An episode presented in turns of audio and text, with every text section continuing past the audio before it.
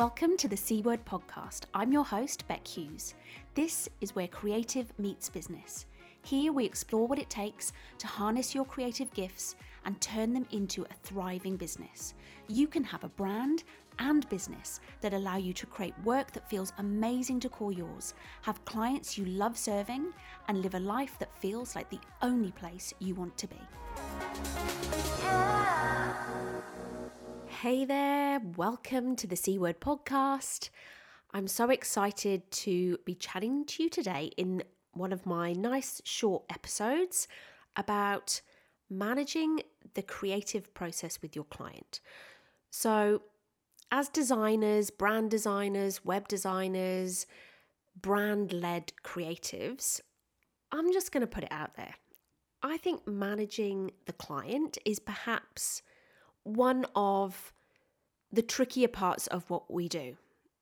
There are other things that have their challenges, but as much as I love my clients, I am friends and stay in touch with a lot of the clients that I work with, which I think has a lot to do with the fact that I attract people that I love working with and who love working with me. But equally, the creative process is a very, or can be, a very subjective one it can be difficult to keep on track. Lots of things can come up, can derail, can get in the way of a creative process. And so today I want to just share some of my learnings along the way in my own business and also when I've worked in creative studios of some of the key things that really work when it comes to making that process really smooth, that everybody is super happy and there's still big high fives and hugs at the end of it, and that the client gets a brilliant outcome because that's what we want, but also you produce an outcome that you feel proud of because that's also important. Because nobody loves that feeling of walking away at the end of the project going, well, okay, the client stamped their feet. I didn't want to do what they were asking for, but they're paying the bills, so I just had to. I don't think that's actually the way it needs to be. So, I'm going to step through today and share some of the things that I think can help you avoid that kind of situation. So, the first thing I'm going to talk about today when it comes to managing that creative process with the client is what I think is a really key one, and that is who is actually responsible for the creative brief. And I think there's a misconception with a lot of designers that that's the client's responsibility. So, SHIT in, SHIT out, basically. If the client produces a crap brief, then it's their fault if they don't get a great result. I strongly disagree because I think it's as much our responsibility as designers and creatives to ensure that we extract a great brief out of the client as it is for them to produce the brief in the first place. And the reason I say that is because there's a skill to writing a brief. So a client may write two, one even brand briefs in their entire career it's not something they do every day. They don't necessarily have the skills or the insight or even the template that they need to produce a great brief. So I think that briefing process is a shared responsibility. And as a designer, having a process, whether that be a really robust template, a questionnaire format, a workshop format that helps to work through and raise some of the questions with the client so everybody gets clarity is really important. So, throwing your hands up and going, well, if the client writes a rubbish brief, that's on them, you're setting things up for failure from the very beginning. So, that's my first thing. Take some responsibility for the brief and build in a really good quality brief extraction methodology into what you do. The second thing is, again, it's to do with the content of that brief, and that is to say, focus on the why as well as the what. So a lot of briefs are essentially a shopping list. Well, I want a logo and I want it to look really professional and I'd like it to be blue. And then I also need a business card and a Facebook header and a profile image for Instagram and a three page website. It's and it's a shopping list. But nowhere in that is there any attention to what those things need to achieve. What's the goal? What's the end game? Now, I've spoken about this in a previous podcast about strategy. Strategy is all about the end game. What is the problem or the challenge that this brief is trying to solve? How will we know if we've been successful? How will we know if we've achieved what we needed to achieve? So, just having a list of deliverables isn't going to help with that. So, it's really focusing in on the why and defining that, defining the strategy, essentially, the purpose of the brief, as well as what the outputs will be, the final deliverables at the end. The next thing is, in terms of the creative process, is about managing expectations. Make sure everybody's really clear on what's going to happen, how this is going to work, what the deliverables will be at the end, what the deliverables won't be, what's excluded, what are the time frames. Just be really clear on how this process is going to work. So, at the very beginning, what's going to happen next? And what's going to happen after that? And how long is that going to take? And what is going to be expected of the client at every point? Are they going to need to provide information? Are they going to need to sign things off? Will they need to set aside time to check things? Managing expectations makes things so much smoother. The next thing that I want to emphasize, and for me, this is so important, this is everything when it comes to success in your creative work and getting a good outcome from the client, and that is present face to face. Now, I don't mean jump on a plane and fly halfway across the country because you need to go and see your client. What I mean is, get on a Zoom, get online, eyeball your client, and take them through the work face to face. Don't ever, ever send your work, particularly initial concepts, don't ever send those on an email. Another super important thing when you do present is share your rationale. So explain to your client why you've done certain things to produce that creative solution and link it back to the brief. So if it was a good strong brief that was really clear on the why and the end game and the problem you were trying to solve, be really clear when you explain your rationale how that work meets that need so that you take all the subjectivity out of it. Those conversations like, I don't like it, I don't like pink, oh, is it too big, is it too small? None of that really matters if you can be really strong and clear about why it solves the problem that they had. The next thing is, which kind of links a little bit into managing expectations, which is to set really clear timeframes. Sometimes I think we go into a creative process and we know that it's going to take, for argument's sake, six weeks, eight weeks, because you know that the client's going to want to have some time to digest things. There might be delays. You need time to do the work. But the client, they've gone, oh, okay, well, it's just producing a, a logo. Oh, this is probably going to be a two week process. And nobody has the conversation about how long it really takes and what's involved and what the steps and the milestones are going to be. So being really clear and setting out that time frame and those milestones will really help to avoid those conversations about, well, I thought I was going to get to see it quicker. I've been waiting now. It's been four weeks since I approved that brief, and I still haven't seen anything, haven't heard anything from Becky. Don't know what she's doing. I thought we'd have this project done by now. So, setting clear expectations around timings in particular is really, really helpful.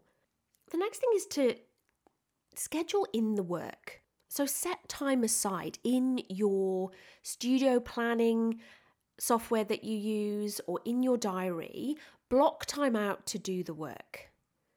And in particular, give yourself breathing space.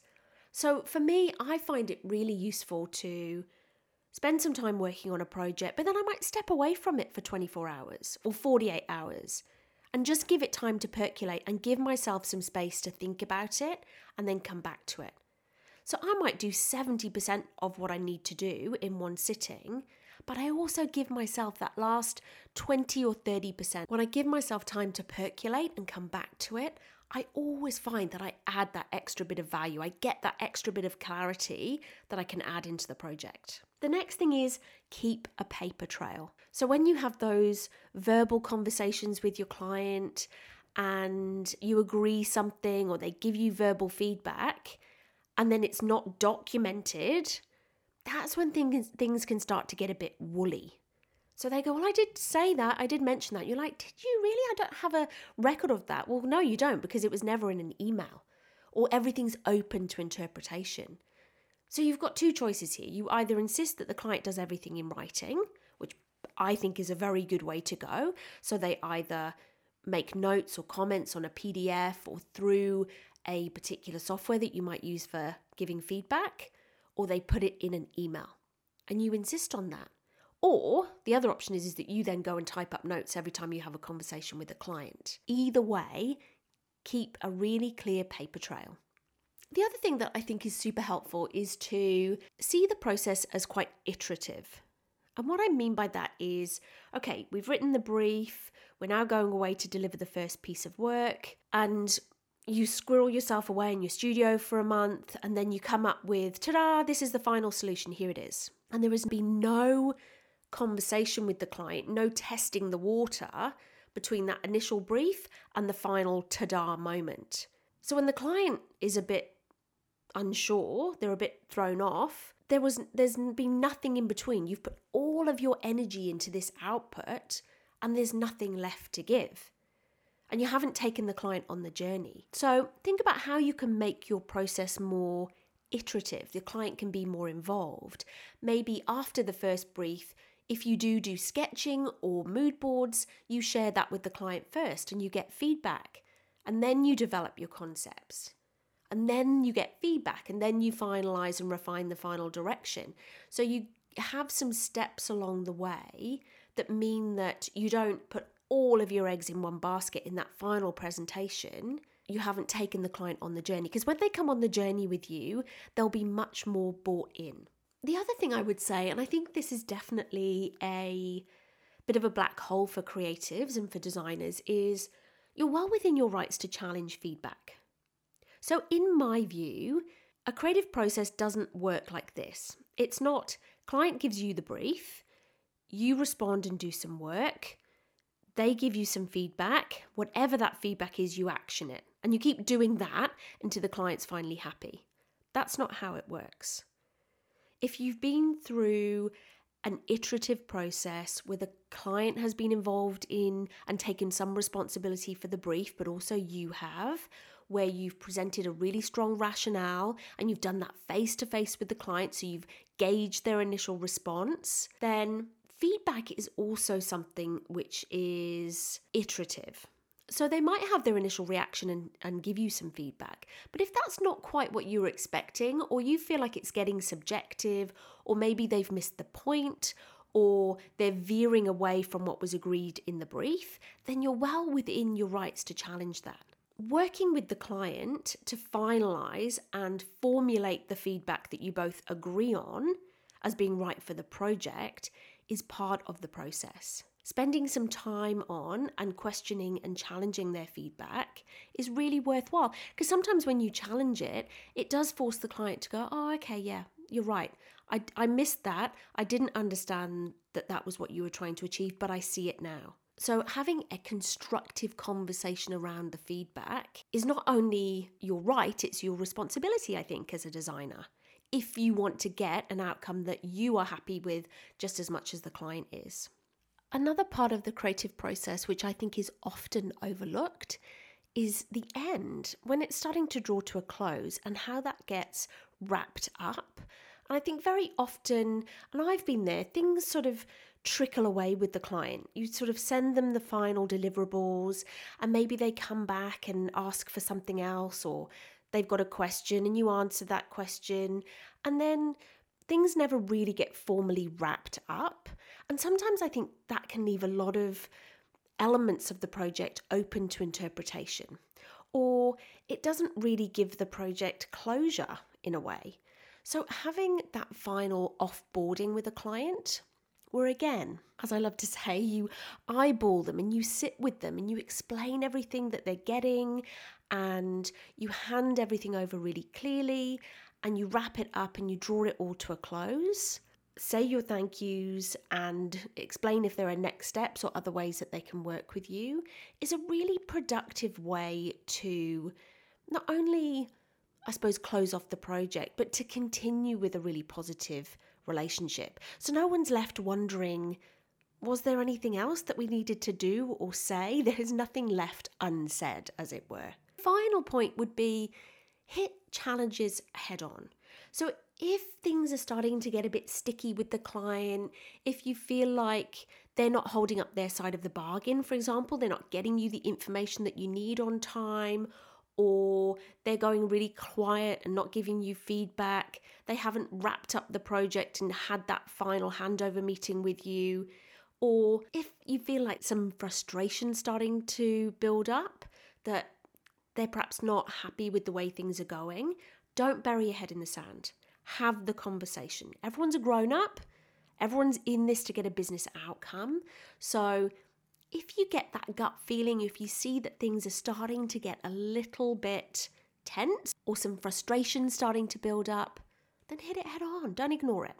Because again, nine times out of 10, there might be even another reason for what's going on. The client, there might be other things in the client's life that are happening, but they'll appreciate that you called it out and that you recognize their frustrations, or it might help them realize it's not the problem that they thought it was. So, having that grown up conversation will be a really productive thing to do when it comes to managing the creative process and getting a great outcome. So, there's a few things there.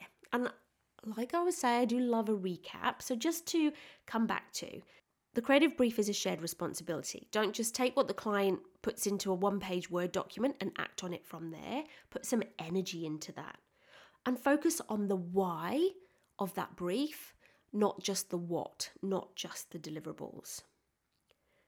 Manage expectations. So make sure that everybody knows how this is going to work and what the outcomes are going to be and what the deliverables are going to be. Present face to face. For me, that's a non negotiable. Talk your client through your work, and then, in addition to that, share the rationale. Be really clear, solid rationale. Keep a paper trail, set really clear timeframes. No one's confused about when things are going to happen. Schedule in the work and give yourself time and space to think and reflect. Make the process iterative, so not just the big ta da at the end. Challenge the feedback, it's your job, it's your responsibility to do that. Wrap up the project, have that offboarding with the client so everybody's really clear on what's been done and what comes next, if anything, and there's closure. And hit the challenges and the icky bits head on. So, good luck. I hope you have a great working relationship with your clients. I hope some of this is useful. As always, let me know if you've got any thoughts or questions. And if you do love this podcast, then I would be so grateful if you maybe shared it with other people you think would enjoy it, or rate and review me on Apple Podcasts or your favourite podcast platform. Have a great day, and I look forward to chatting to you again really soon.